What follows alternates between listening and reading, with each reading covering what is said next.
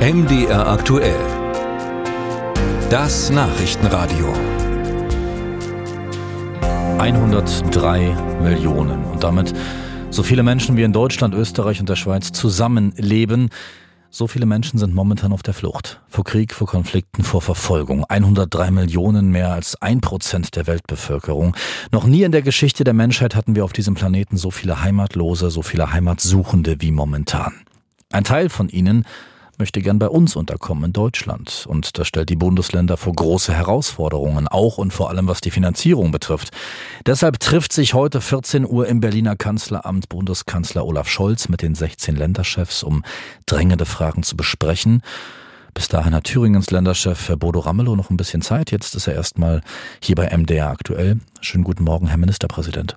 Guten Morgen. Herr Ramelow, das, was der Bund den Ländern in diesem Jahr zahlt für die Unterbringung von Flüchtlingen, 2,75 Milliarden Euro in Summe, das reicht Ihnen nicht. Welchen Betrag muss denn Olaf Scholz heute aufrufen, damit Sie sagen, okay, nehme ich? Es geht nicht um den Gesamtbetrag als Summe, sondern es geht um die Frage des Prinzips. Wir, Stefan Weil hat als der Sprecher der Ministerpräsidenten einen Vorschlag gemacht, wie wir uns vorstellen könnten, ein atmendes System zu schaffen.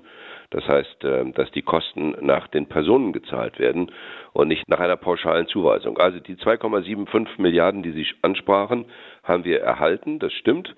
Dieses Geld hat Thüringen seiner kommunalen Familie komplett eins zu eins ausgeschüttet. Davon haben wir im Land überhaupt nichts behalten weil wir die Not unserer kommunalen Familie zuallererst sehen. Aber auch wir haben Kosten, nämlich die Kosten in Schule, äh, Lehrerinnen und Lehrer, Gehälter, Kindergartenfinanzierung und so weiter. Und deswegen ist es so unverständlich, dass der Bund, der diese 2,75 Milliarden einmal für 200.000 Geflüchtete gerechnet hatte, mhm. tatsächlich eine Million an ukrainischen Menschen sind in der gleichen Zeit gekommen, in der diese Summe mal uns angeboten und übertragen worden ist. Und äh, deswegen, ja, wir haben ja eine Sonderbewegung. Wir haben einmal ukrainische Geflüchtete, die jetzt wie deutsche Staatsbürger behandelt werden, weil sie das Bürgergeld bekommen vom ersten Tag an. Das stellt die kommunale Familie schon vor große Herausforderungen.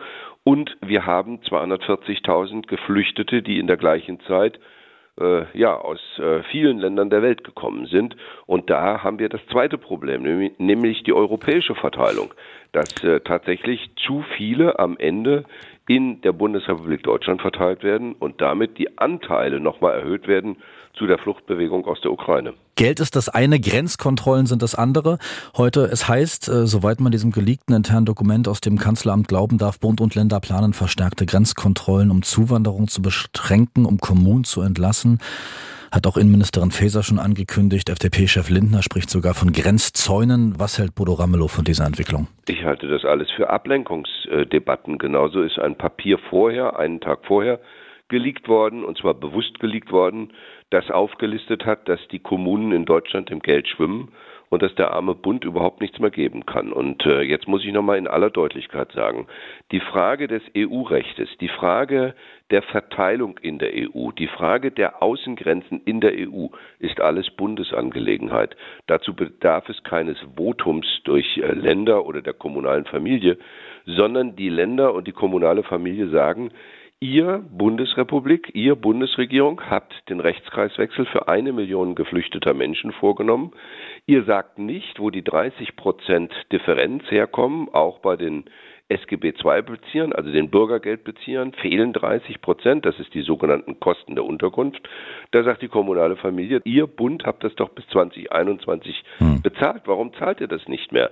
Warum gebt ihr uns nicht das Geld, dass wir die Wohnungen fit machen können? In Ostdeutschland gäbe es ja noch einige Wohnungen, die aber fit gemacht werden müssen. Warum setzt ihr uns nicht in die Lage, dass wir das können? Eine Seite. Und die zweite Seite, der Druck auf die Verteilung wird dann kleiner, wenn europäisch verteilt wird und wenn endlich dafür gesorgt wird, dass das Sterben im Mittelmeer aufhört. Angenommen, es läuft so, wie es Stand jetzt ja aussieht. Also äh, wenn Ihnen Bundeskanzler Olaf Scholz heute kein weiteres Geld äh, zur Verfügung stellt für die Geflüchteten, wie wird Thüringen dann konkret reagieren?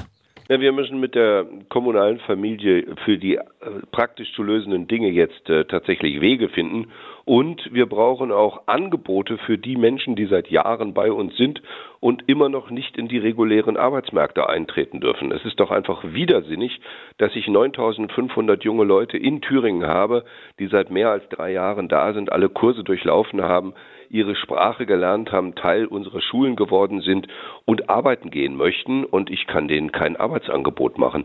Da bedürfte es nur einer kleinen Änderung im Aufenthaltsgesetz, dann könnten wir den Spurwechsel vollziehen. Das würde den Druck absolut minimieren, weil dann brauche ich mich mit denen ausländerrechtlich nicht mehr beschäftigen, sondern bin dann mit denen unterwegs, mit diesen jungen Menschen in der Arbeitsmigration, dann werden es Kollegen und Nachbarn.